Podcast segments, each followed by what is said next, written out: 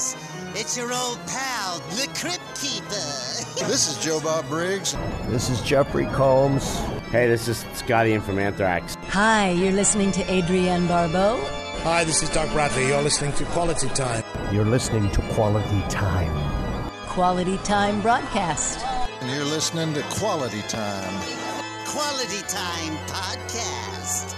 I'm saying this under duress. You better keep listening or I will tear your soul apart.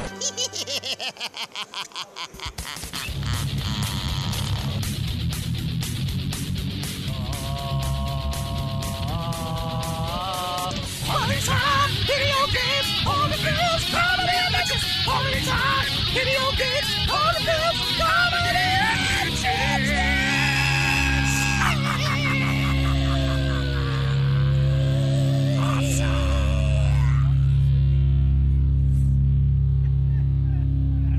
Lot, but I have so much to talk. So let me just be clear with you guys. I was a little bit sick the last 2 days, and I did a feverish amount of watching The Shining and Shining videos. And so, you know, when like you research something maybe a little bit too much and it gets in your brain and you have fever dreams, that's what I did last night, except it was The Shining, and boy, oh boy, I want out. It was a fucking lot, but I'm excited because this has been an episode I've wanted to do for a long time. I've had a lot of stuff up in the old brain here. I sent y'all a little outline of what I got in store, so it's very exciting. Welcome to Quality Time. The madness now begins. I am 1/3 of your host, the man with a bright sheen and a small peen, Mr. Eric Woodworth. I'm also joined. I almost made Ashley spit out of the gate. Let's go! But I'm joined by my blood, my brother, Jeremy. Jeremy, how are you, sir? What are you talking about? Oh, Jesus, who is joining us on the program? It is me, Stanley Kubrick. Oh, Stanley Kubrick. The events of my movie are quite inconsequential. You can tell by my voice it's actually Stanley Kubrick. Oh, no, it's actually John Malkovich. Oh, no, John Malkovich. Oh, look at this. I'm John Malkovich pretending to be Stanley Kubrick. This is so much worse than actual Stanley Kubrick. If only I was in a movie as Stanley Kubrick. Oh, well, we'll try to solve your Kubrick's cube with the help of the very lovely, the very talented Miss Ashley Pontius. Ashley, how are you? I'm good, but I just had a thought. Mm-hmm. You know, I realized just now that I poop like Wendy's ash hanging onto her cigarette. I'm just like, come on, just drop off. I know you're going to drop off. And it just hangs on for a while. I've seen those videos. They're very entertaining. I love, yeah, that is the most intense part of this movie is watching Sweet Wendy's ash and how it never falls over. Much like, you know, you're waiting for that big 9/11 moment when the tower crumbles and you don't get it.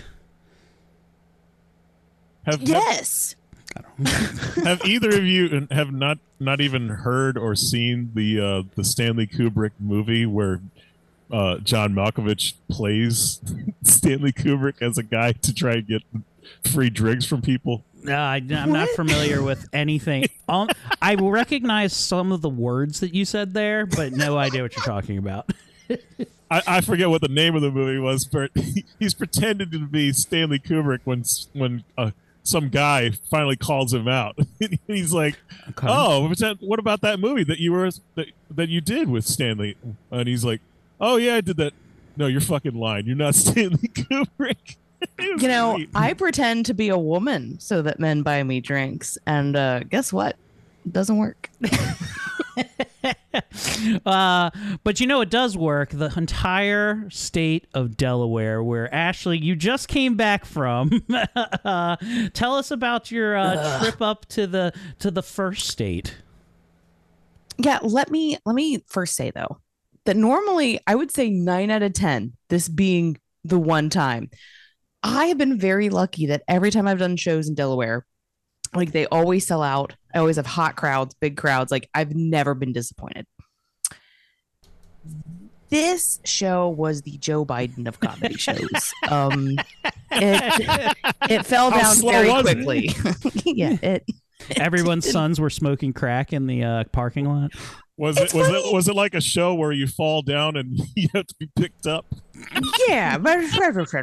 So Eric was kind of close, because I did go ham at one point on this audience and talked about how ugly they were. And I was like, your smiles look like the New York Times crossword puzzle, because there's a lot of blank spaces. Oh, shit.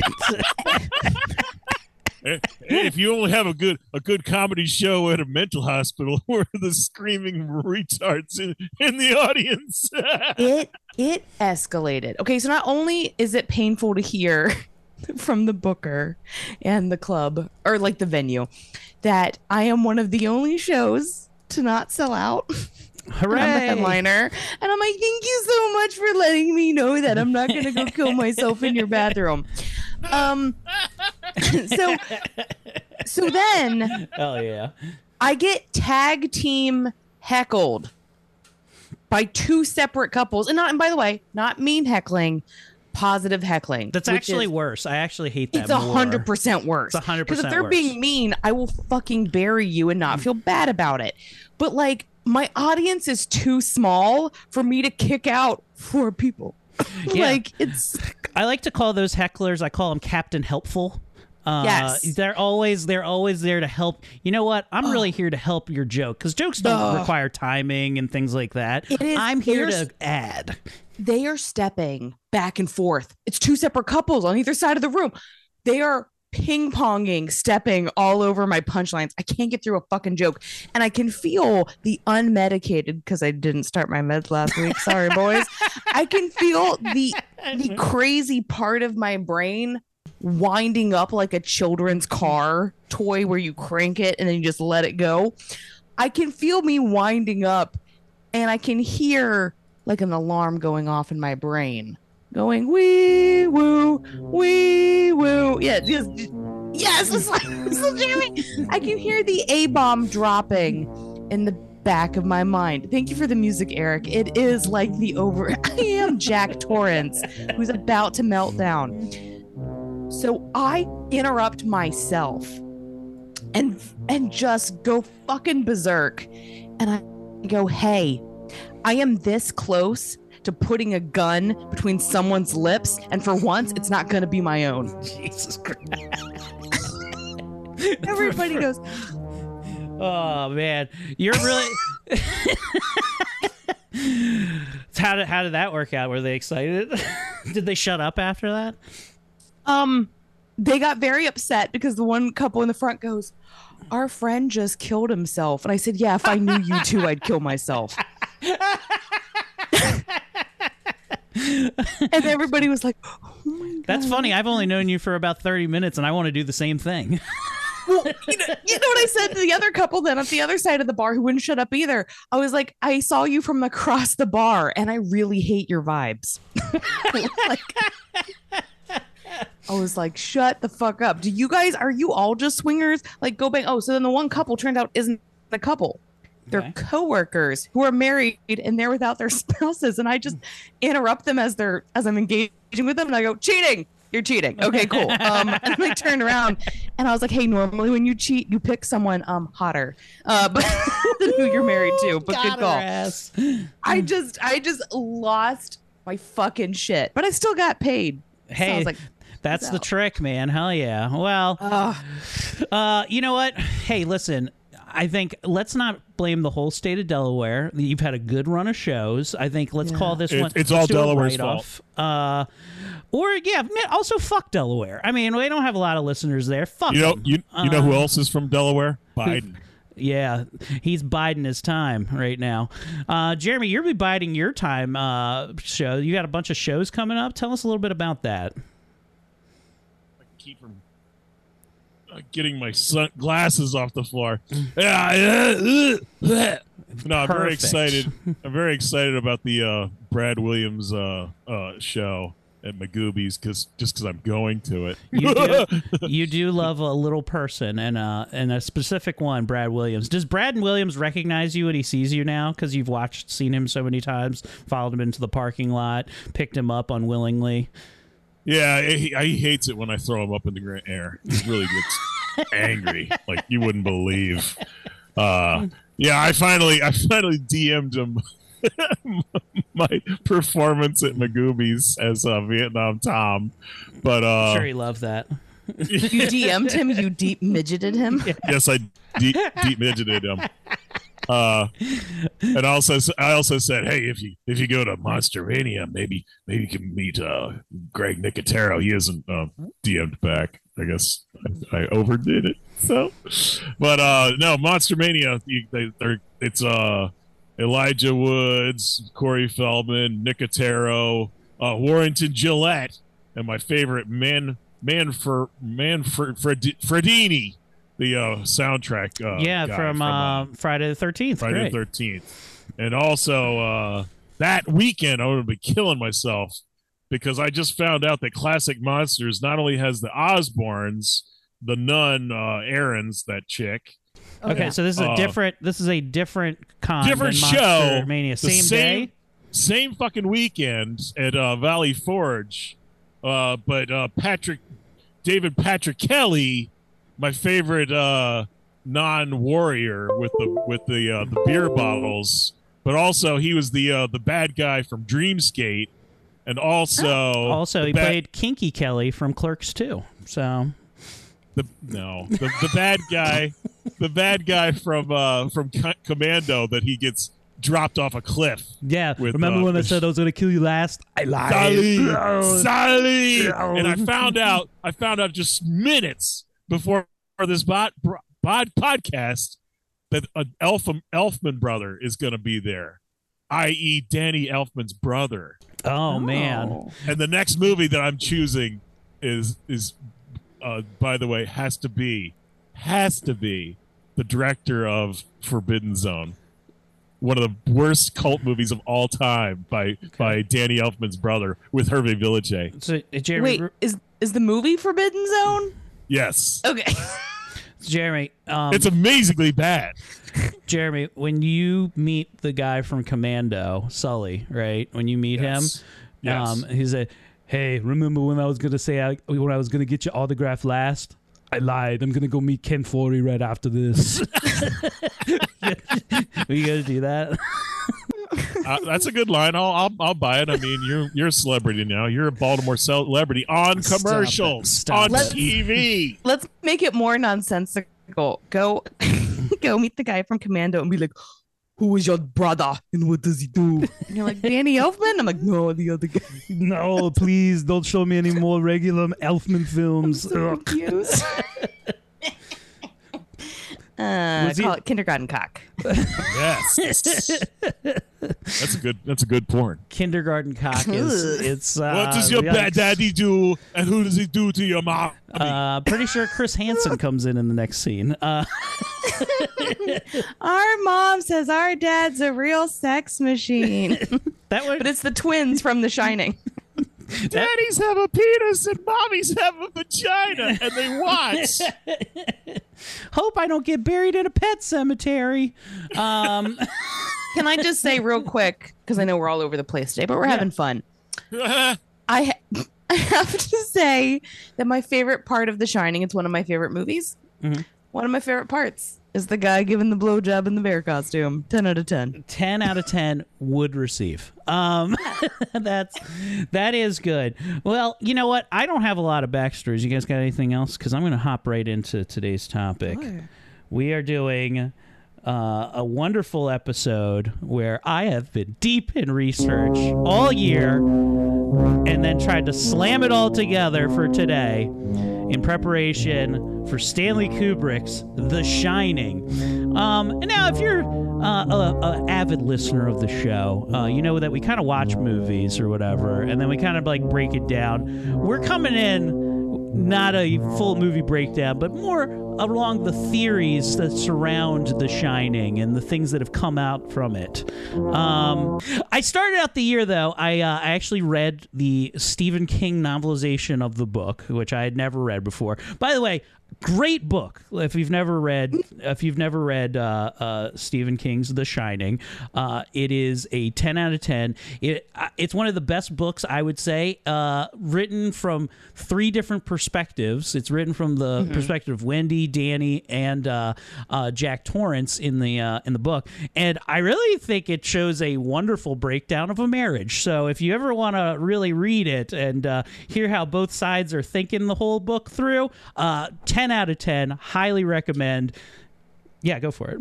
Can I ask the most important question from The Shining? Sure. Where is Randall Flagg in The Shining? That is a good point. He's not in there, but I appreciate. What if he is the hotel? What if he is a giant hedge lion? Did you ever think of that? Did you think he was just a bush? I was just gonna say, I love the book, but why would I read a book about a dissolving marriage when I get to watch two of them every Sunday? Woo! So, but my marriage isn't dissolving just because I'll die any minute. Whatever. But there were Stephen King has historically said how much he hates this Stanley Kubrick film, and I have a clip of Stephen King talking about his general distaste for the Kubrick classic here. Stanley Kubrick knew that I had a problem with The Shining. I had a discussion with him beforehand. He said, "Stephen, Stanley Kubrick here. Don't you agree that all stories of ghosts are fundamentally optimistic?" I said, "What do you mean?" And he said, "Well, if there are ghosts, it means we survive death, and that's fundamentally an optimistic view, isn't it?" And I said, "Well, Mr. Kubrick, what about hell?" And there was a long pause on the telephone line, and then he said in a very stiff and very different voice, "I don't believe in hell."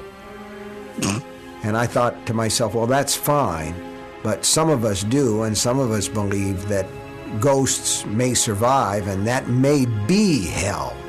And that was sort of where I was coming from with The Shining. But in the novel, The Shining, Jack Torrance is a difficult character, but he's fundamentally a sympathetic character. And I always visualized him as a piece of metal that's bent first one way and the other by these malignant spirits who basically want his son because his son is a psychically powerful person.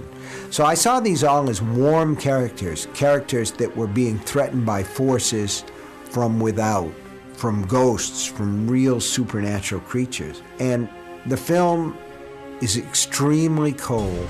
Stanley Kubrick saw the haunting as coming from Jack Torrance, from the Jack Nicholson character, whereas I always saw it from outside. So we had a fundamental difference of opinion about it. I always thought that the real difference between my take on it and Stanley Kubrick's take on it was this.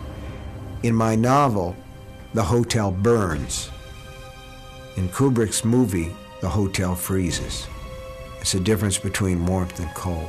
But the images are striking. There's no doubt about it. I mean, Jack Nicholson's face in the doorway, his bearded, crazy, grinning face. He says, "Here's Johnny," which was his ad lib, and it became, part of the movie. So the images are striking, but to me, that's surface. It's not substance. So I used to describe The Shining, the film, as something like a beautiful car that had no engine in it.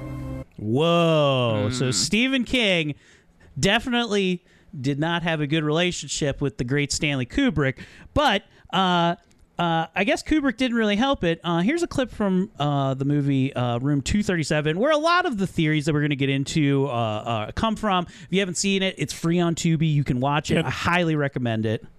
Can we say fundamentally Stephen King is dumb?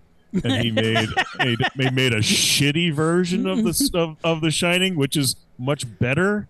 Then yes. I definitely don't think that the Stephen King novel is shitty in any way. I think it's fucking great as a standalone piece. I also think that this Stanley Kubrick movie is a great standalone piece that is kind of based upon that literature. So I like both, and I think they're both very different. It's like trying to compare two flavors of ice cream. It's chocolate versus vanilla. Night and day. It's night and day as movies go. The Shining is much better with Kubrick, and the Stephen King Garris version sucks ass. Well, it's so amazingly bad. You're like, oh, let's make the worst casting a movie can possibly be with the guy from Wings and Rebecca. No, don't you shit on my Steven Weber.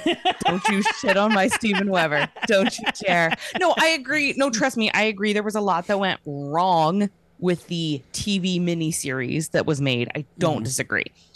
I totally agree with Eric that I am a huge fan of the movie, bigger fan of the book. I love both. And I think Stephen was actually stood up for himself, but I think he also did a great job of trying to sort of also be peaceful and saying, hey, look, the movie is stunning. Like, the movie is beautiful. We have difference of opinion of how we saw the movie, because I think a lot of Stephen's work, because he's shockingly a very religious person. I think with Stephen, when he writes his characters and with this book, he sees people as hopefully redeemable, even at their death or like their last moments. They're redeemable people. Kubrick, if you look at all of his other movies, including this one, very much irredeemable people, very dark, very selfish, narcissistic personalities. So I do think they just viewed the text differently. Oh, and also I wanted to say the religious fundamentalists of his were the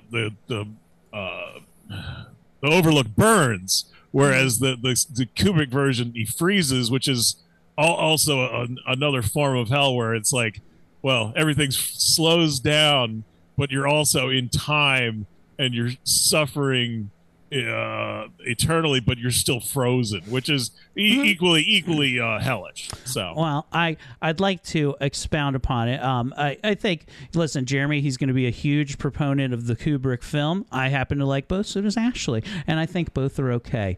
But I stopped watching halfway through the miniseries. I'm like, I can't watch it. Well, you should honestly. The miniseries doesn't even do justice to the book, though. You should just read the book once, man. You'd probably like it. I even met the director of the miniseries Shining. Well, I will also say real quick, because Eric has a clip to play for us to get back to the beef sort of between these two. But what I will say as well is maybe it's more of a film. Not that Kubrick would ever be known for making sequels, because that was not his bag. Mm-mm. But freezing the hotel is interesting, because that is almost a movie type thing to do that sets you more so up for a sequel than it does with the burning, say, of something. The burning seeming more finite, ending destruction, where freezing, just like you said, Jeremy, kind of suspending it in time, waiting for someone to wake it up again. Oh, yeah. If you watch the Doctor Sleep with the magical box that which I love. Danny Dr. puts Sleep. Demons in the box. So. Yeah. I love Doctor Sleep. Doctor Sleep is a fun sequel that we're not going to probably have time to get into, but is a direct sequel to this Shining movie. Now, here's a little bit from Room 237 about how much Kubrick wanted to put his thumbprint on this film. The deviations drove Stephen King out of his mind. He just ranted and ranted for years how much he hated The Shining. And he hated it because he'd given Kubrick all this great source material, and Kubrick threw it out. And the whole idea of this is best exemplified by the scene where Dick Halloran is driving up the highway trying to get to the Overlook during a winter storm, and he passes a wreck. And in the wreck, a semi has crashed and crushed a red Volkswagen. And this is a direct message from Kubrick to King, because in the novel, Jack Torrance's car is a red Volkswagen, but in the movie, it's a yellow Volkswagen. And what Kubrick is saying in that scene is a big F you to Stephen King. He's saying, this is my vehicle, I have wrecked your vehicle, and everybody in the world can see it. There you go. So, Jeremy, here's how I would equate it to you. Like, imagine if Tom Myers made Baby Eater. That's kind of what this... Like, if I were to equate it to your world. He's like, no, it's about babies eating things. And I've ruined your project. This is mine now. Baby Eater, it is the best car wreck I will ever make, and I will make it the better car wreck that I could possibly make. So, oh, when do we get to the Nazi stuff? Nazis are coming up very soon. Don't worry, okay. We're gonna do. Okay. We're gonna go. You could call Rosemary's Baby Baby Eater. So, it's worth noting just a couple things that Stanley Kubrick himself has made many a great film, from 2001 of Space Odyssey, on through to his final I think his first movie was Spartacus, yes, with the great Kirk Douglas, the man with the greatest chin. That was one of his bigger ones, but Paths of Glory was before Spartacus. So this is a man with a 200 IQ who would be considered a genius by most standards.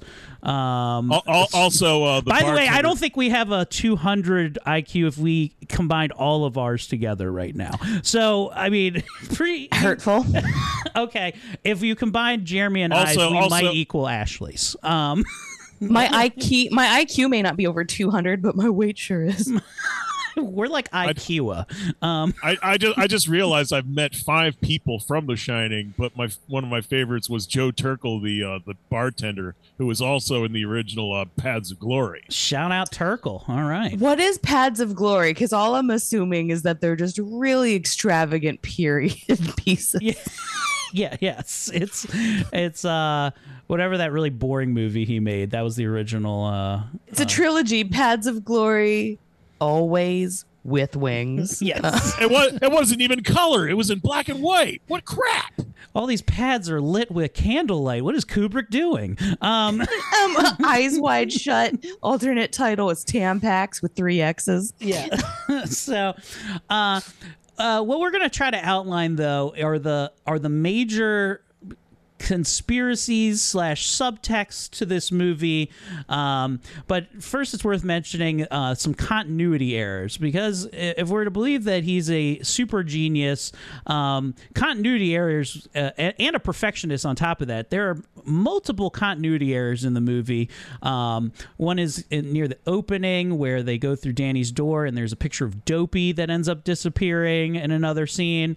Most famously, that we will definitely talk about as we move along, is the scene where he is in the Colorado room and Jack is typing and a chair disappears while he's talking with Wendy. Oh, also these special little things that Kubrick supposedly did. I'd like to say that, maybe Danny did a fucking sticker on the fucking door. Yeah. Oh my God, right? Like, I have to agree with Jeremy that there are some of these conspiracies and ideas that we'll get into as a group that I'm just gonna, we all agree, I think I can just flat out say some of these are so ridiculous that I'm like, not everything has a deeper meaning. Is it possible that people are also just stupid? Yeah, yeah.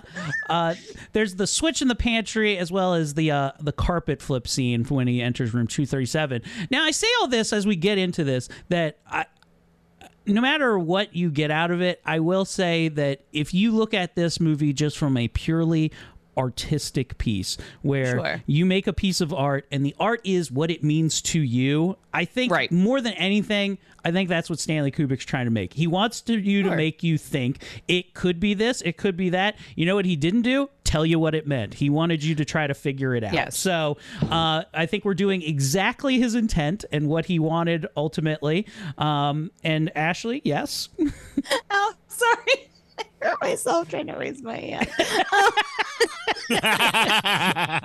See what politeness will get you? God damn it. I should just talked over the both of you. Oh, God. So what I wanted to say is I think you're absolutely right. And when you talk about, oh, he didn't tell us, I 100% agree, because some of these commenters that they have, these commentators on this documentary, and we see this all the time, people stating that things as if they are fact. and not theory. And then my favorite thing that gets said over and over again in this documentary, mostly men, but it's everybody on there, is they go, I know what you're thinking. How did I figure this out? Yeah. I'm so fucking smart that I am just the one who was meant to figure out this film. And I'm like, yeah, you know who else talks like that? People who don't take their meds. That is true. And we're off all ours today. The biggest after what? 40, almost 40 years of seeing The Shining, it took me almost 40 years to not recognize the biggest flaw of The Shining is that the labyrinth is right in front of the hotel and it isn't there. And then all of a sudden it's there. And that isn't there. It's like, how the fuck did we not? It's the biggest flaw of the entire film. Is it a flaw or is it actually part of it? Anyway, we'll get to that as part of the maze. So our main points that we're going to reach out to, we're going to talk about Nazis. We're going to talk about a fake moon landing. Of course, the maze, some gags, some Freudian connections here, and a little bit on the Wendy theory near the end if we have time. But first, probably the biggest and most obvious one, the Indians. So Indians, I'm going to play a little bit of audio clips and then we shall discuss. And they spent a lot of time also down in Denver in the Colorado State Archives, finding out, as I would now expect, the full history of Colorado, which the flag of which plays a part. And the gold rush, the Colorado gold rush, was also a very big event, and there's still a lot of American Indian white people tension in Colorado with Navajos and Arapahos just to the south. This research team found out absolutely everything about Colorado, about Estes Park, about the Stanley Hotel, about its entire history, took photographs all over the place. 3 months was the impression I have of what he said about how this research team gathered absolutely everything. Kubrick unearthed an enormous amount about the real history of Colorado where this takes place, because what he has done is found a way to dig into all of the patterns of our civilization, our times, and our cultures, and the things that we don't want to look at. And this movie is very much also about denial of the genocides that we committed, we white folk from Europe committed here. And not that white folks are the only people who do genocide, all humans do, as Kubrick makes clear in this movie. He would research everything and the full history and nature of everything you're going to see in the movie on the screen. And then boil it down until he got the universal human and global patterns that make it so real. This next clip is some of the hidden messages about... You know... This is just as important as the conspiracy that right in the camera lens that all the Indians that were killed by the juice drink Tang. So yeah, look out, Tang is a big murderer here. Well, this next clip is going to outline this pantry shot where you see these Calumet baking soda cans. If it pulls up. That movie was about the genocide of the American Indians. And I said, what are you talking about?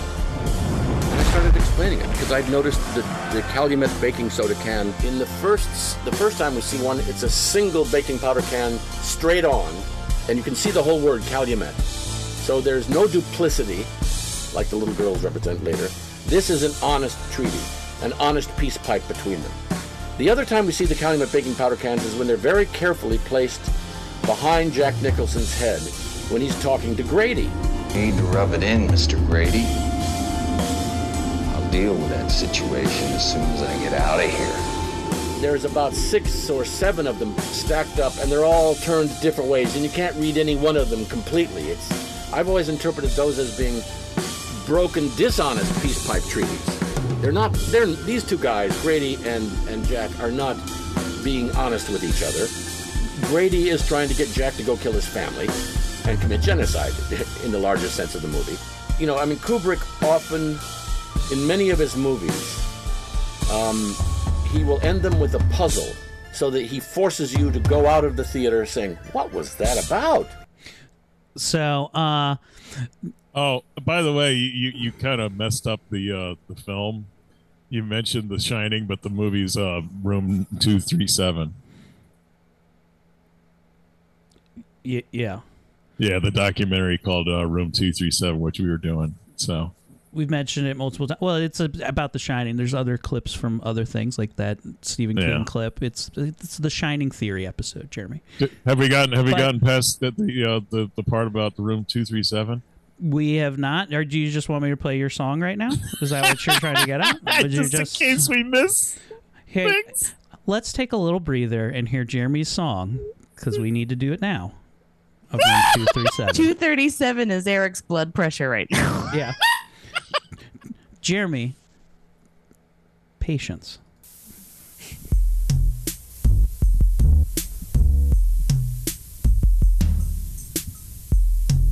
What about Room 237? What's in Room 237?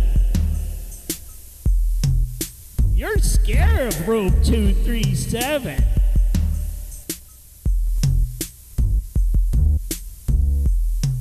Mr. Halloran, what's in Room 237? There ain't nothing in Room 237, but you ain't got any business going there anyway. So stay out. Stay out. Stay out. Stay out. Stay out. Stay out. I want to go to Room 237. Stay out. Stay out.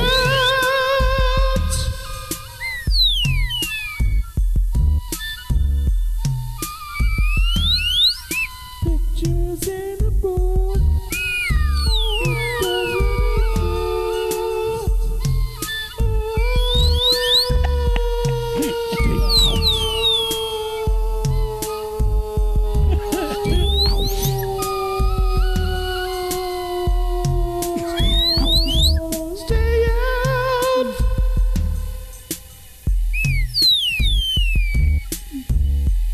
Is there going to be more slide whistle?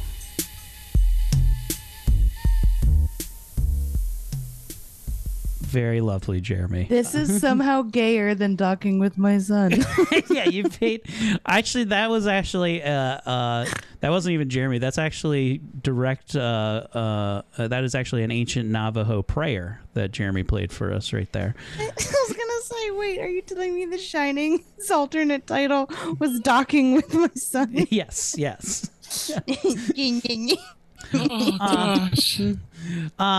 Just some other things as we were talking about Indians, and now that we got Room 237 out of the way. Great song, Jeremy. Thank you. I could have made it worse. Jeremy, we know. we know. There's obviously tons of Native American stuff all over the Overlook Hotel. They mentioned that it is buried on an ancient burial ground where they didn't move the bodies. They only moved the headstones. And Ullman mentions that as they're walking outside. Additionally, they say that many famous people have stayed here. And as they loop around to the hallway outside of the Colorado room, you could see a giant picture of a Native American with his headdress on.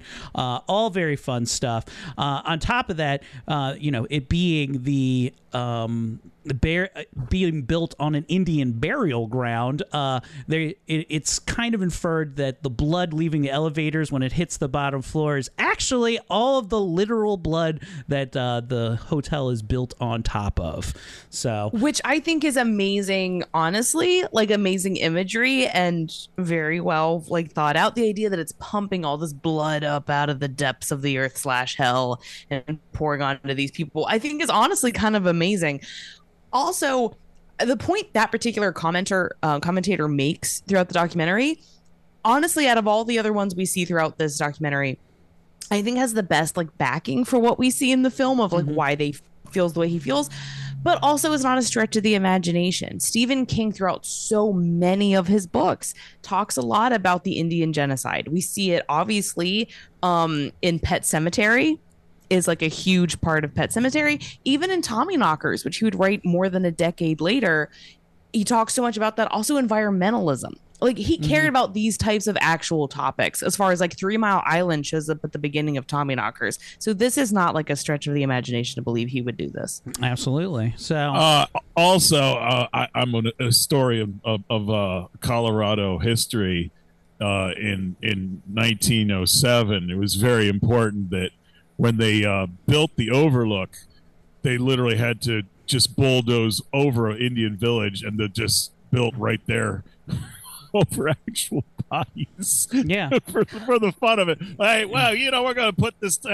We're not even gonna move it, but we're just gonna run over with tack tractors. It's kind of ironic, don't you think?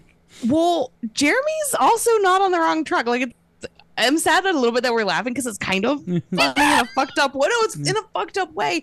But also, we all know that even in the last couple of years, it's come out both in the United States and Canada how many Indian children were mistreated in these Indian conversion schools and then just dumped the bodies on the school ground with no grave. Yeah. So horrible genocide. I also like, if you think about where the Overlook's supposed to be, right? The Overlook is supposed to be 25 miles away from everything else. They could have put it anywhere. They had 25 miles of other place they could have put it there. They were like, where's the best place?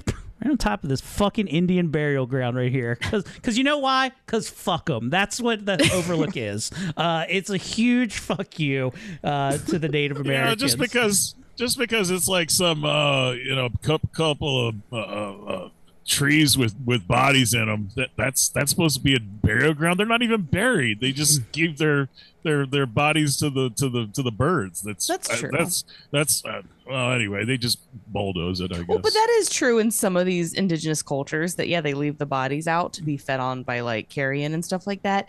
If Eric was an Indian chief, he'd be called Squatting Bear because of all his poopies. I do make poops out in the woods. But is it about Indians, or could it really be more about Nazi Germany? A deeply laid subtext that takes on the Holocaust. I think it probably was the typewriter, which was a German brand, which might seem arbitrary, but by that time I knew enough about Kubrick that most anything in his films can't be regarded as arbitrary. I began to see the number 42 appear in the film. And for a German historian, if you put the number 42 and a German typewriter together, you get the Holocaust, because it was in 1942 that the Nazis made the decision to go ahead and exterminate all the Jews they could, and they did so in a highly mechanical, industrial, and bureaucratic way.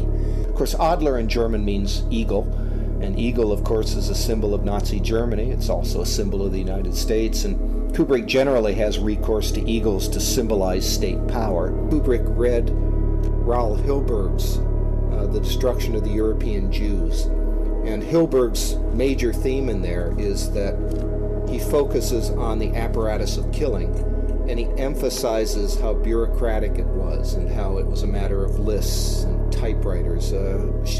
Spielberg picked that up in Schindler's List, of course. I mean, the film begins with typewriters and lists and ends with a list, of course. And so that informs, and I had a chance to talk to Raoul Hilberg. He visited Albion College, and he said that he and Kubrick corresponded about this, and that German typewriter, which, by the way, changes color in the course of the film, which typewriters don't generally do, is terribly, terribly important as a referent to that particular historical event. So, yeah, Adler. So was it all just about the genocide of the Jews hidden in here? Can I be honest? Yeah. I always thought, I did notice the 42 symbolism, and I always just thought that The Shining was about Jackie Robinson. Yes, this is what it is. Jack off Robinson. It's also the answer to the life, the universe, and everything. Yes. Wait, yes. Is Jack off Robinson the new dog? Or no? So I'm going to kind of skip around a little bit just because numbers are part of the madness of this movie. 42 is the first one that came up. There's really three major numbers that show up a lot in this movie. One is the number 42, which we just mentioned. It's on Danny's sleeve in the opening shot. There's actually 42 cars in the parking lot when you're looking at the overlook from up above. 42 is the year that obviously Germany started their Holocaust against the Jews, but also 1942 is also the first year Germans launched a rocket into space, which we'll get into a little bit later, because there's a moon landing connection. I can I just say real quick, I can't take this stuff seriously when guys make fun of girls for making a wish on 11/11. Yeah Like, it's just very weird for guys to be mean to girls and be like, astrology isn't real, but then let me talk your ear off for an hour and a half about the symbolism of numbers in The Shining. Well, I also, he put the two things from Lolita was 24 and 42. Yeah. Yes, it. I did actually put that down too. In the novel Lolita, the number 42 is used as a number of inevitability and fate, danger, and malevolence and disaster. I also wanted to, if you're a big Clockwork Orange fan, is he talks about the movie that he has to see for his torture is that. He says, I saw some really bad Holocaust scenes, but you don't see Holocaust scenes because he's just seeing the Nazis doing parades, because it's like different. It's making a thing in the movie, but it doesn't see it. So another disillusion. But now wait a minute, are you saying the number 42 shows up in Lolita? Correct. Yes, as the hotel room. Yes. Well, I was gonna say the number 42 in Lolita, of course, it spells disaster. That's because he's 42 and it's statutory rape. Yeah, there you go. And she's 16. The other fun numbers that show up a lot, the number 7, there's 7-ups that are always in the hallway that they cross. The hotel is built in 1907. The picture of 1921, July 7th is the 7th month of the year, as well as 21 is a multiple of 7. Very fun stuff. Oh, and also in The Shining, the robot is also 1138. There you go. Also, you know, the elevator scene with the blood, my period lasts for 7 days. And the other number, which, Jeremy, this is where I wanted to play your song, but you really needed to hear it earlier, is 237, which in the book was actually room 217, but why change that? 237, if you multiply 2 times 3 times 7, also equals 42, but there will be more meaning to the number 237 as we continue on some other theories here. 17 is also Winger's favorite song. She's only 17. She's only 17, which back to a Lolita tie right there. There you go.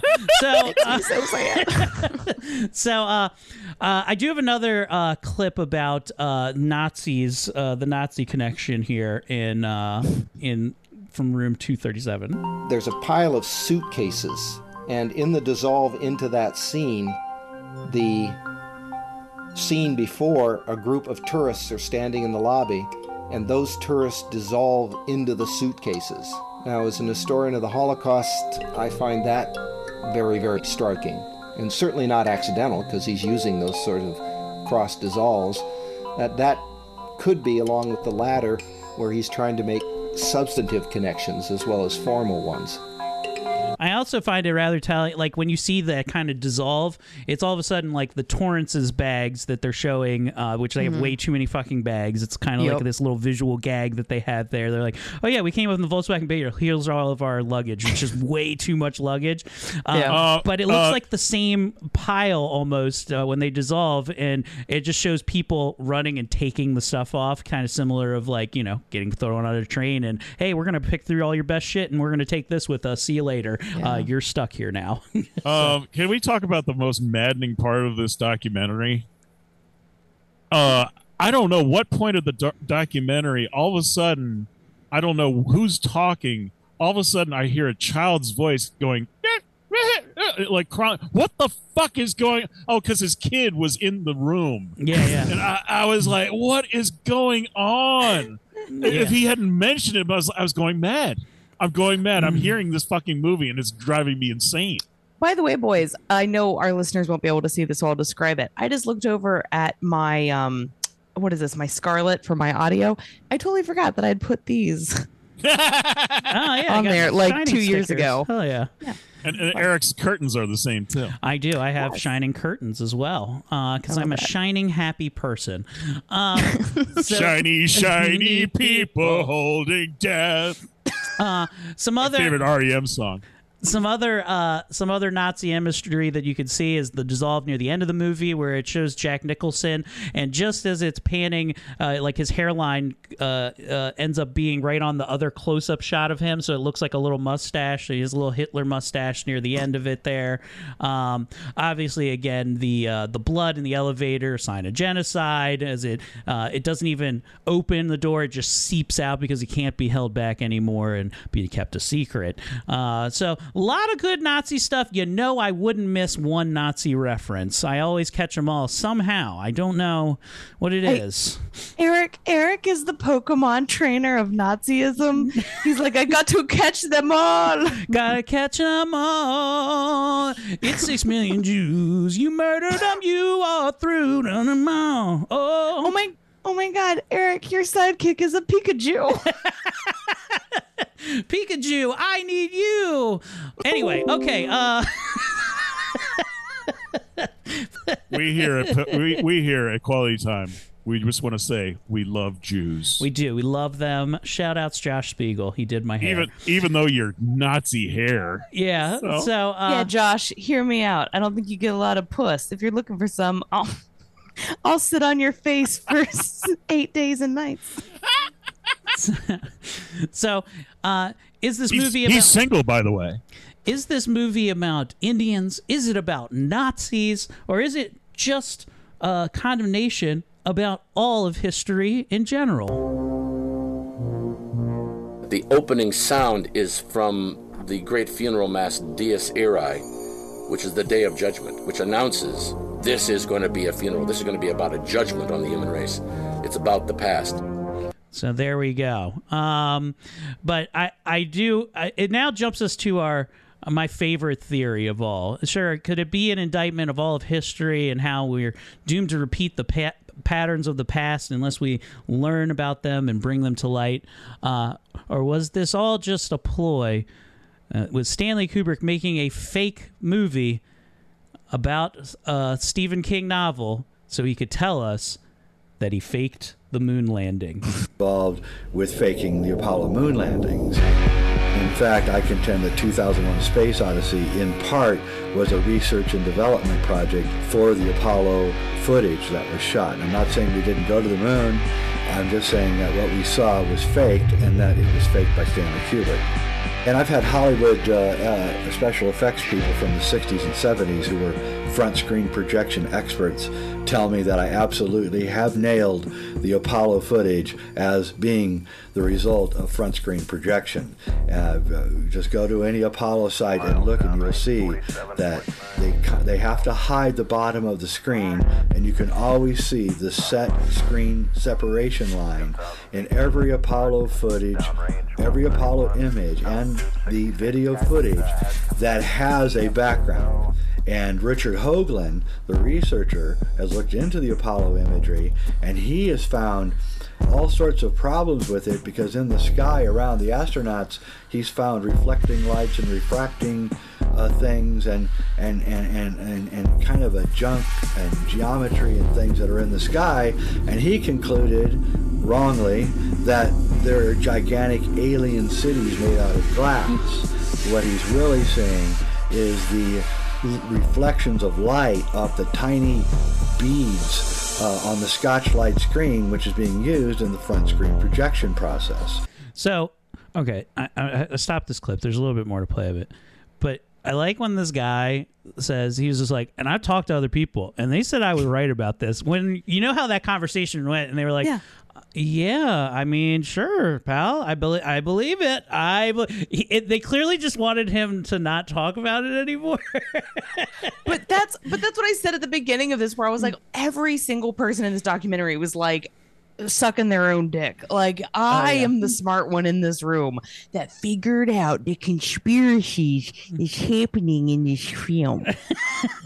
Can I talk about the biggest flaw of the moon mission? Yeah, is like, man, even though it's 1/4 of the size of Earth with gravity, okay, it's gonna cost a lot of energy and fuel to get back off the moon versus going to the moon. Weight should be a very important factor. Oh, they brought a car. They brought a fucking car to go on doing little ATV missions with a little car. Like, what is this shit? How am I supposed to buy this fucking weight differential part of this? Oh, we also have a camera that beams transmissions to Earth. What is? Jeremy, but wait, gosh. Are you telling me you don't believe?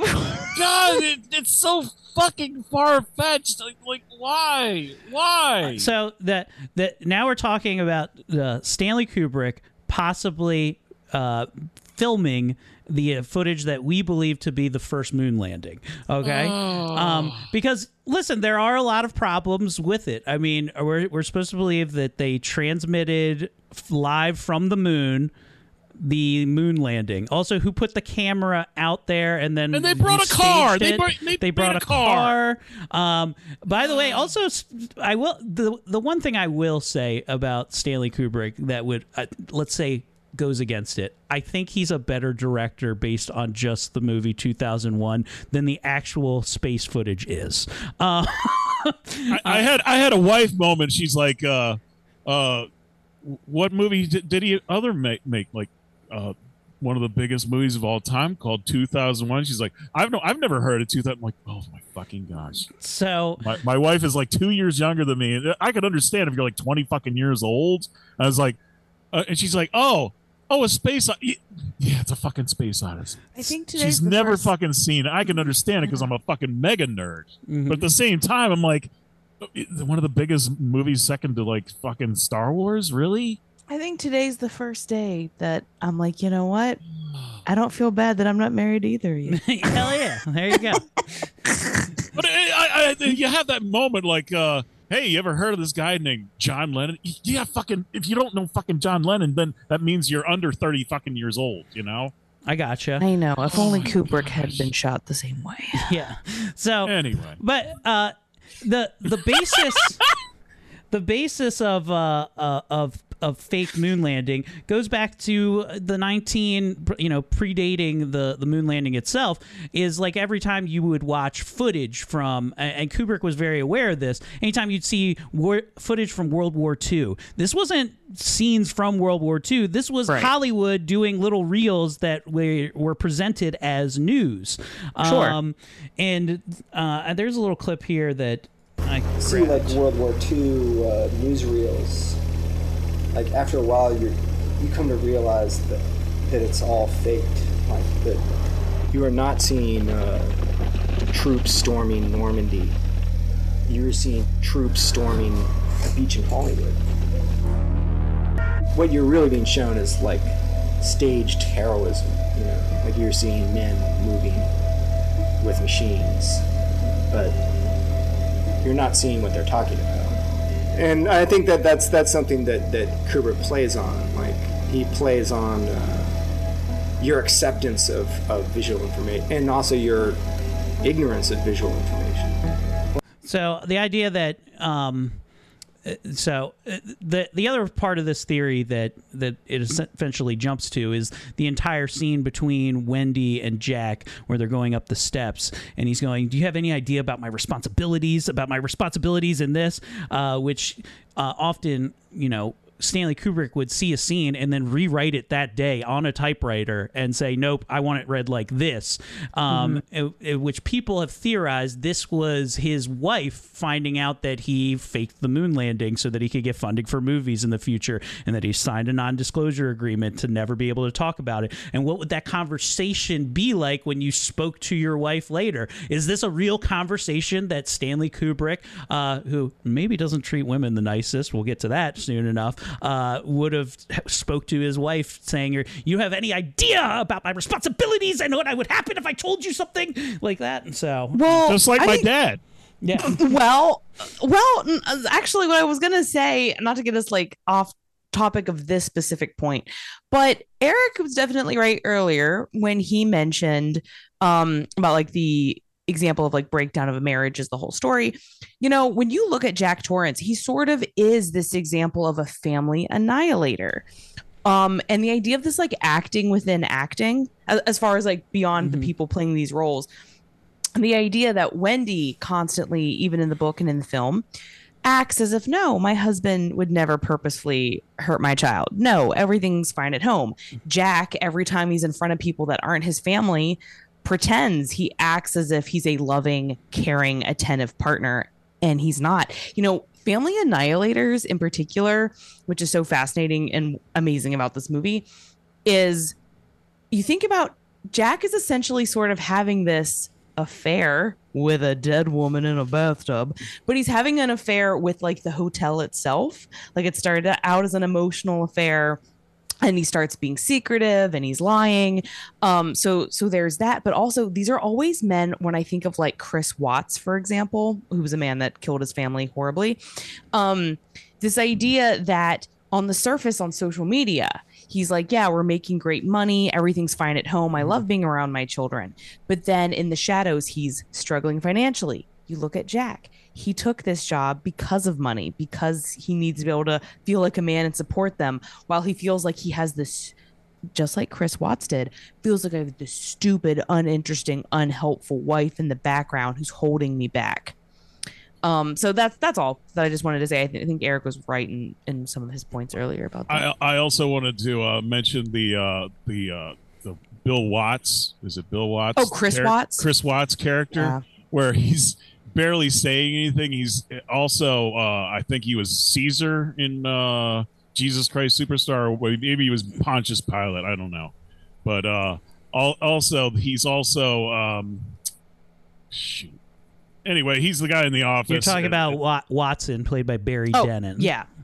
Yeah, I met him, and also he plays Jacques Cousteau in a Kentucky Fried Movie.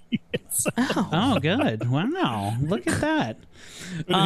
Him as the lackey. I think the funniest far-fetched thing was like, oh, he kind of looks like an Indian. He could be an Indian guy. So another thing that lends itself to the moon theory, it actually does involve Mr. Watson, basically saying that in the movie, you look at Ullman, played by Barry Nelson, and his sidekick, played by Watson, the character Watson, are actually the government heads that are, you know, that Stanley Kubrick might have made that pact with. One is like, because Ullman actually has a John Kennedy-esque wig that's on, you know, he looks kind of like JFK, while you look at Watson, who kind of looks like the emotionless, you know, what people would call the shadow government that watches over us, so basically doing all the dirty work, the smoking man from the X-Files, if you will. Right. Well, Eric, would you say that you think if that theory was plausible, like, do you think that would then explain sort of why he also did Eyes Wide Shut, which kind of is all based around secret society behavior? Yeah, his I mean, Eyes Wide Shut is almost like the reverse version of The Shining. It's almost the sequel to it, the way I see it. As you know, while Kubrick could almost do anything he ever wanted, he knew that there was bounds he had to live within, because he could probably get his fucking head blown off just like JFK. If he didn't want to play by the rules. And I think that, you know, if we're to believe that he faked the moon landing, which, why fake the moon landing? I'm not saying that they didn't, but why fake that footage? Well, I mean, hopefully to bankrupt our Soviet partners over there, right? They watch that. They're spending tons of effort thinking that this is going to be a good thing. And we might have known, hey, it's kind of bullshit up there. So showing that superiority and you juxtapose that with the Cold War, the idea that our secret shadow government, which is definitely a thing. I mean, if we're to believe the JFK assassination and things like that, these are things that definitely influenced him, would have influenced his decision-making, and why hiding the moon landing within his own movie in this weird subtext was his way of trying to tell us about it. Couple other things that are references to the moon landing being faked by the one and only Stanley Kubrick. Obviously, the Tang that's in the storage room, the number 237, which is going to come up again. Now, the room key says room 237, which this one guy theorizes stands for the soundstage number that he actually worked on and shot the moon landing in. The key itself says room and then the letters N-O, like the abbreviation for number, and then 237. And it can only spell two different words, room and moon, so meaning that it could be the moon room is room 237, if you will. Oh my God. I want Eric to open his own strip club where he's the only performer called Moon Room, and it's just him showing his pasty white cheeks. Hell yeah, hell yeah. Jeremy's now showing us a picture of two people. We don't know who they are. I'm sure you're going to tell us on our visual media. It's Bill Watson from The Shining in Kentucky Fried Movie. Oh, thank you. Oh. Jeremy just showed us that. So, also... same guy. Another 237 reference. In textbooks, the moon median... distance from Earth to the moon is 237,000 miles away. So there we go. I said it right there. You did it. I'm so proud of you. So was it all just a way for Stanley Kubrick to tell us that it was a moon landing that he faked years ago and that his wife found out about it? I think it's very possible, because I mean, it took Danny Masterson 7 seasons of that 70s show to tell us he was a rapist. Good point. Which brings us to the next topic here, The Maze, another deviation from the Stephen King novel. In the novel, obviously, there is no maze that is out front of the Overlook Hotel. In fact, there are hedge monsters that come to life and terrorize the family at different parts of the book. But there are many... there are many references in this movie. There's Jeremy showing a picture with the twins again. I don't know if I ever mentioned this, Jeremy. I love when you do visual things for our audio medium. It's like my favorite thing you do. It's my favorite thing. You don't even have to mention it. I'm just showing. I do the show and tell to annoy you. I know. You can't pay attention and carry on. So look, the maze itself, though, a deviation from the book is mentioned. Okay, here, let me get my thoughts together here. So I think the maze is not only the maze outside, but the maze of the Overlook itself. There's lots of references to the Minotaur. If you look at the poster that is sitting in the game room that looks like a guy skiing, it kind of looks like a Minotaur over that one's a shoulder. Stretch for me. I see where they're coming from a little bit on there, but the maze, I'm sorry Eric, I want to converse with you. Like, the idea of the Minotaur and the maze, because we have a maze in the movie, that part I'm like, oh, that's a really interesting concept, but I feel like these are the parts where we start to see people stretch and really dig for proof of what they're trying to say. Oh, for sure. Because when I looked at the poster, I'm like, I think that's a hell of a gamble. Like, I don't think that's actually... It's obviously the Minotaur. I think if you watch it on VHS, it definitely looks like a Minotaur. If you watch it in anything over 1080p, though, it looks like a guy skiing. But yeah. I think it speaks more to the maze of... just the hotel itself. This is where things like the impossible window come in. When you walk into Ullman's office, and there's a window seemingly to the outside in the middle of the hotel that doesn't make sense. I love the fact that the giant lounge room There are no apartments. There's just doors to apartments that should be there, but they aren't. Right. There's nothing, and nothing about that place really makes sense. And you see this a lot when Danny's driving around on his tricycle. You know, if you map this out and you're trying to draw it, you're like, oh, he goes around this corner, and now magically he's on the second floor of the building already, looking over. Can I just say though, isn't that in all of like horror history, whether it's film or book, isn't that one of the most terrifying concepts? The idea of being trapped in a house or something that's supposed to be comfortable, comforting, whatever. The idea a luxury that hotel, if you will. Yeah, in California. Anyways, but the idea that it is not what it seems. Shirley Jackson, when she wrote the haunting on Hill House. Thank you. Sorry, my brain is. I'm reading it right now. But that is one of the most original pieces of horror literature, and the whole basis is the idea of a house or a property not being what you expect it to be and doing things on its own as if it has a life of its own, which is very cool. But yeah, the Overlook in general doesn't make sense. It's a maze in and of itself. Now, what do I think about the maze in general, the layout and stuff? And because if you notice, there's two themes that kind of go throughout this movie to me. You see the maze that is the hotel itself, where you turn corners. It doesn't make sense.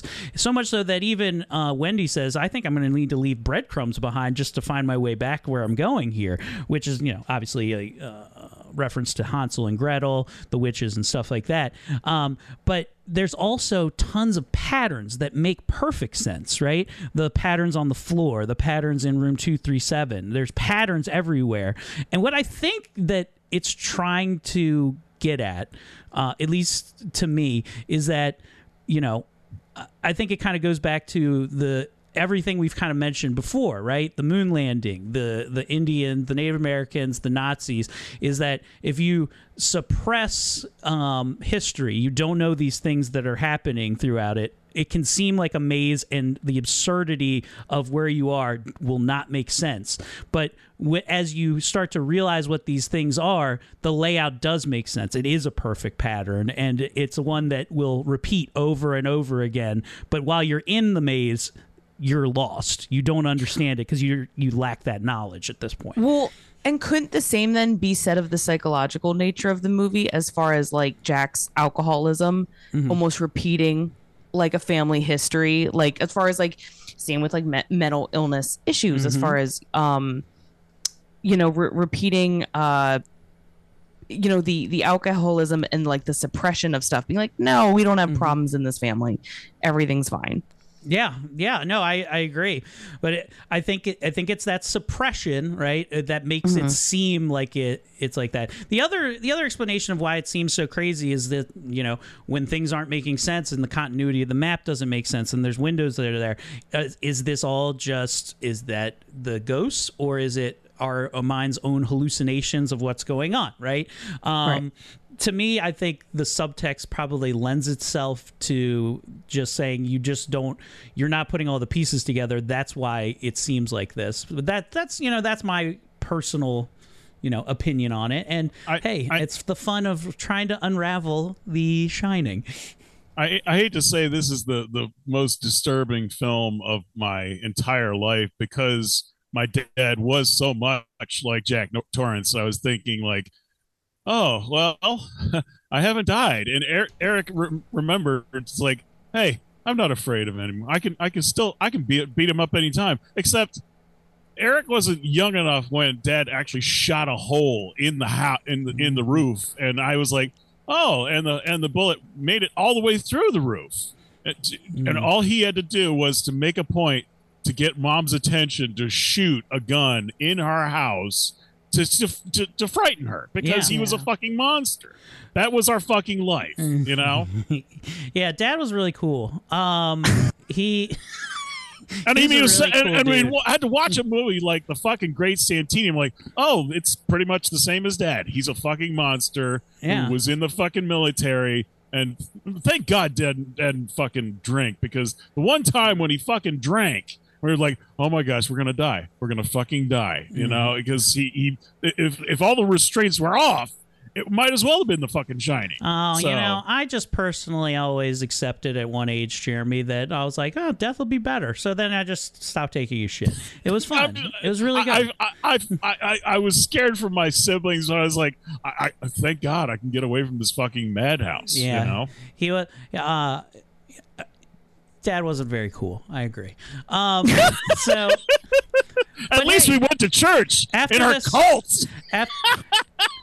Hey, but after all this seriousness, let's take a little thing and talk about some of the gags in the movie. Oh, are we going to talk about how they treated Shelley Long? You know, we're getting to her real soon. We're getting to the big finish soon here. So there are a couple of gags in the movie. Obviously, we mentioned before the ridiculous bags. When he goes to meet his employers on his first day, he's also reading a Playgirl magazine, which I think is pretty funny. He's just like, "Oh yeah, I'm just sitting here reading a Playgirl," which is I read it for the articles. Which the articles they show that issue in Room 237 mention things like. Not pedophilia, but what's it? Fucking your kids or whatever. Incest. There you go. There's like a thing about incest on the front cover. Like, oh, cool. Basically saying that, yeah, maybe Danny was physically abused. Could also have been sexually abused. Well, and I know this isn't funny, but it is interesting that you bring that up. Because it is. It is interesting that in the book, at least, because they don't really talk about it necessarily, like in the movie a lot.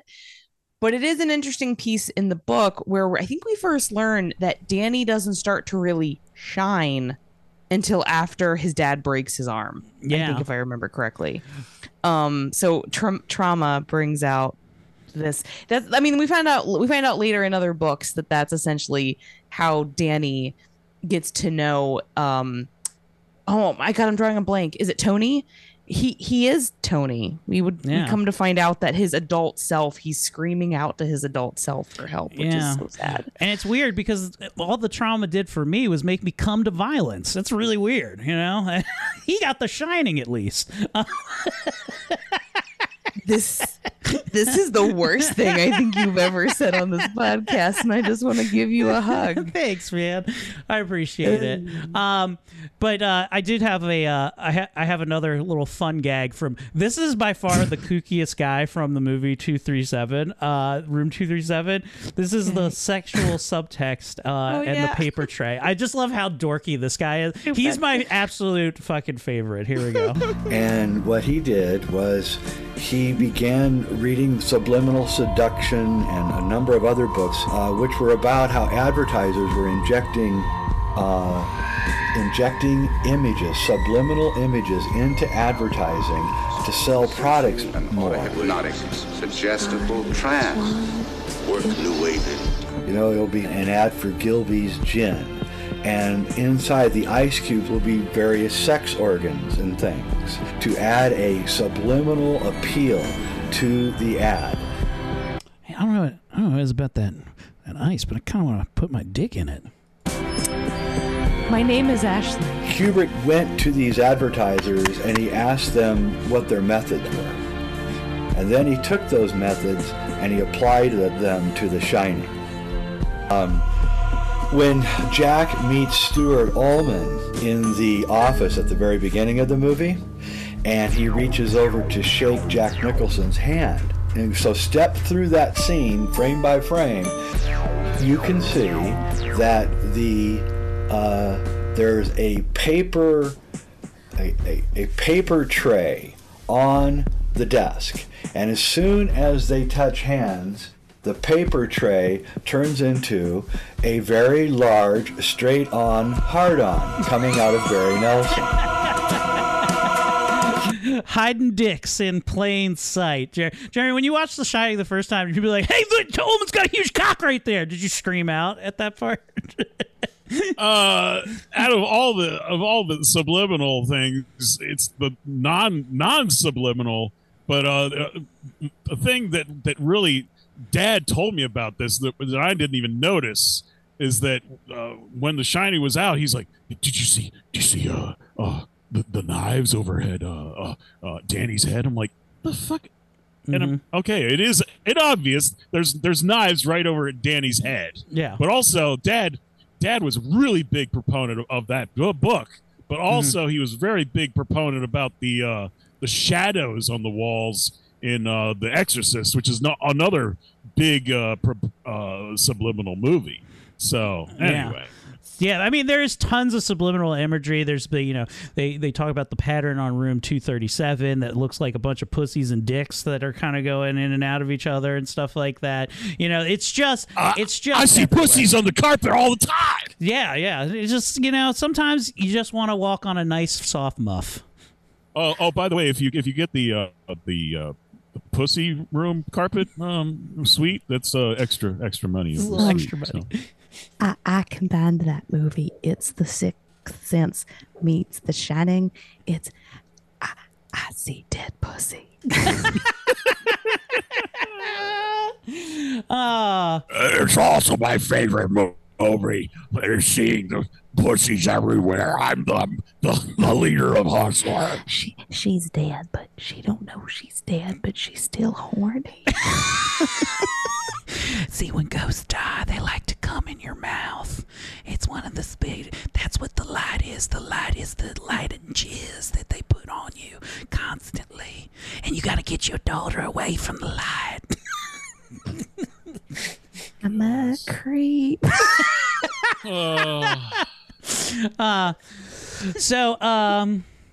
As we were putzing along, this could easily be a 3-hour episode, but I'm going to try to keep it brief here. We finally get to the Freudian takes on and themes within the movie with this clip here. There are layers of meaning in The Three Little Pigs, and since Kubrick was a Freudian, and we know that he used a Freudian work in doing the screenplay for The Shining, Bruno Bettelheim's, The Uses of Enchantment, and it's a Freudian analysis of the meaning of fairy tales. And in The Shining, we can see the fruits of that when they're constantly making reference to Hansel and Gretel. I feel like I'll have to leave a trail of breadcrumbs every time I come in. The witch in the oven and children being burned and so forth, which of course is also perhaps suggestive when it comes to the Holocaust. Coming back to the Holocaust again, you can never get away from it. I play that clip.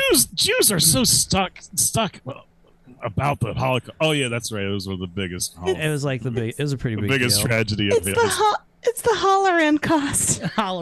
The Dick Hollerin' Cost. But the real one. They're totally over it with that producer's movie with the musical of Hitler and. Oh, Springtime for Hitler. So this is all leading up to the Wendy theory, which we're probably going to breeze through. But this lends itself, I think, a little bit to the Wendy theory that we're going to get into. Is Danny subconsciously murdering his dad? Is there a bit of an Oedipus theory within this? The Playgirl article about incest, meaning that he was probably more touched than anything.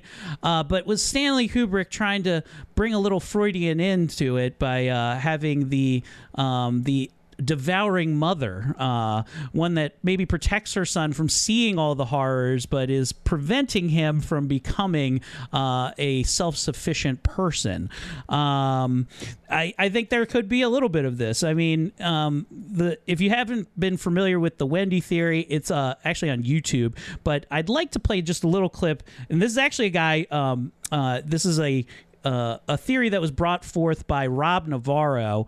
But the clip I'm actually going to play is from another YouTuber who actually, he's from Eyebrow Cinema, and he actually refutes the Wendy thing. I think it's a bit of a stretch, but hey, listen, this is art, and this is what this one particular person thinks.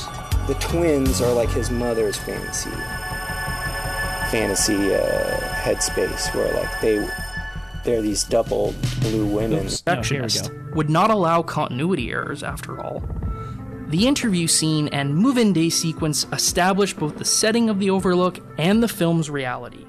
Whenever Kubrick subsequently breaks that setting's geography, it also signifies a break in reality, and that we're seeing one of Wendy's hallucinations. To cite some of Navarro's examples of broken continuity, the chair behind Jack as he angrily shouts at Wendy for interrupting him disappears between shots. The nightstand between the bed and the bathroom and the Torrance's room is missing when Danny asks Jack if he'd ever hurt him or his mom. The storeroom doesn't have the light switch when Dick and Danny discuss The Shining, or when Wendy drags Jack into the storeroom. Kool-Aid cans suddenly appear when Dick first demonstrates his shining powers, that were not in the previous shot. The gold room sign is different when Jack heads to the bar than how it appeared earlier. The colors of Danny's tricycle when he rides around the hotel are different than what appears on move-in day. And the red couch previously shown in the front hallway is missing in the final shot. Therefore, according to Navarro, all of these scenes are hallucinations. And notice too, these are the scenes that most prominently indicate Jack's abuses, the Overlook's ghosts, and supernatural powers. So there we go. The idea that this entire movie is really just Wendy who's lost her mind and she's hallucinating all this, which is, it describes the intentional continuity errors that are throughout the movie. Also, this points out the really bad jobs of grips changing the sets yes, during the movie. Could just be the bad grips, yeah. I think... So the Wendy theory, it makes it a lot less of a fun movie. I'll tell you that. Completely removing all types of supernatural. It's all in her head. She drags him. Some other things that are supposed to lend itself is that she drags him out in the cold when she knocks him out, which is why he has so much snow when he wakes up on him. So everything is all just in her big dumb head, and she's really just a super abusive mother. I'm gonna go ahead and disagree. Hold on one second. But yeah. I'd say I probably disagree as well, because all the things that are that they're saying is the Wendy theory could also just apply to the hallucinations of the hotel and the dreamlike fugue state often that they go into. Things don't make sense because supernatural shit is happening. So that doesn't necessarily mean that it's happening to Wendy. It could be happening to Jack Torrance. All of these things that apply to Wendy easily could apply to Jack's side too. That he's hallucinating all of these things. I don't think it's Wendy specific. But. No, I would agree with that, because I get tired of these types of theories. Again, if they're good theories, I'm like, okay, like I'll hear it out. One, we know it's not true from the book, which is the original text.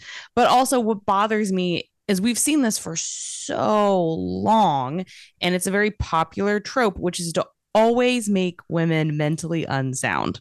That they are always the ones who are mentally ill, and there's a man in their life that's like, oh my God, this bitch is crazy. And it's like, no, I'm just being gaslit.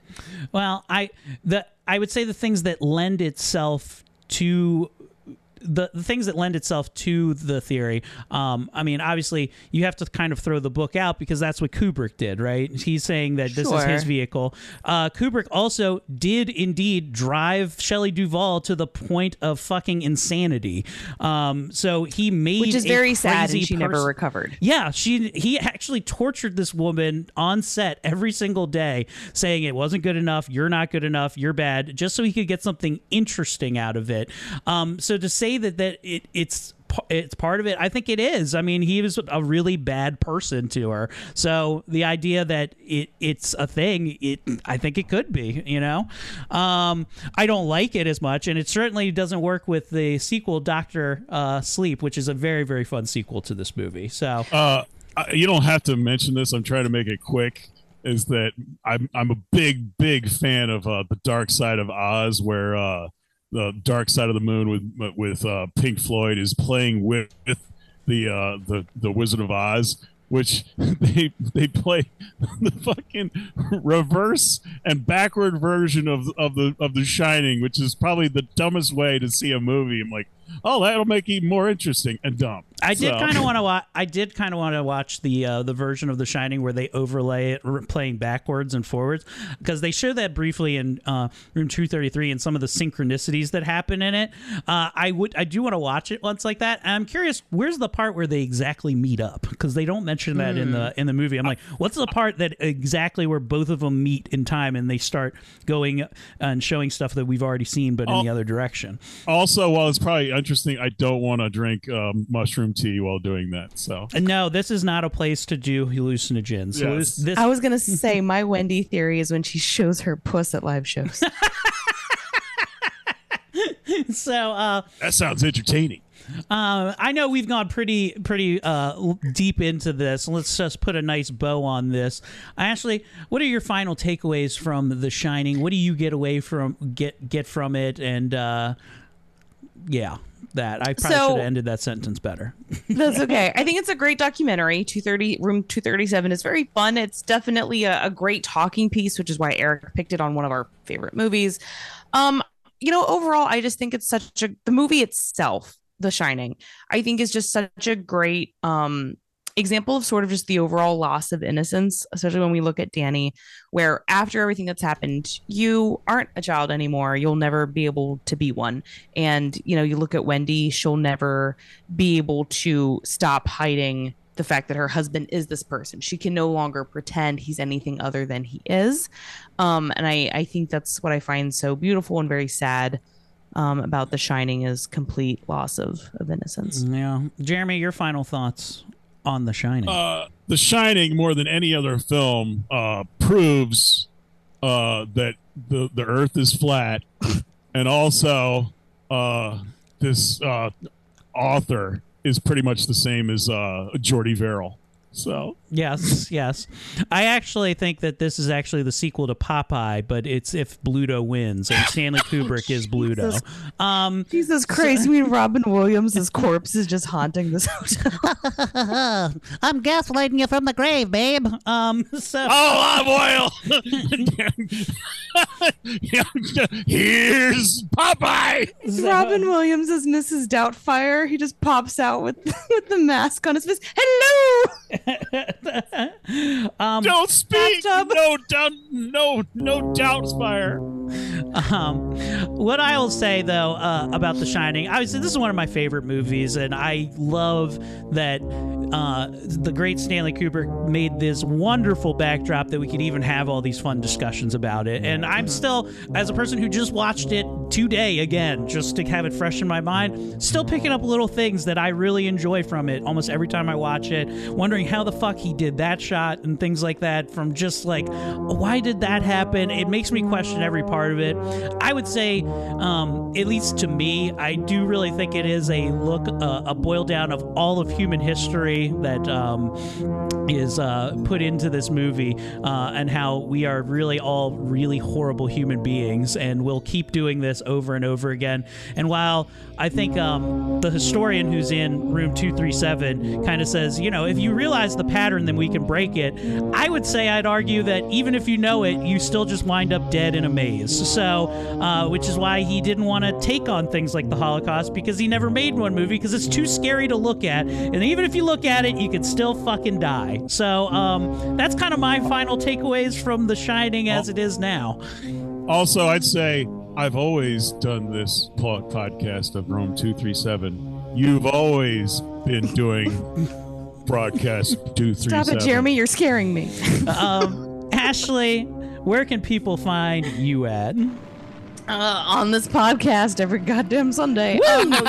You can find me online at ashleypontiuslaughs.com, also on Instagram. You can catch me at the Second Saturday Shit Show at the Auto Bar October 14th in Baltimore. And you can catch me doing Don't Tell Comedy somewhere in Baltimore on the 21st. Hell yeah. Check all that shit out. You can catch all things Air Comedy at aircomedy.com. I'll probably put the dates up, but everything I'm doing this month is pretty much murder mystery related. So go to Die Laughing Productions. Check that shit out. It'll be a good time. Jeremy, take us out of here. Meteor shit!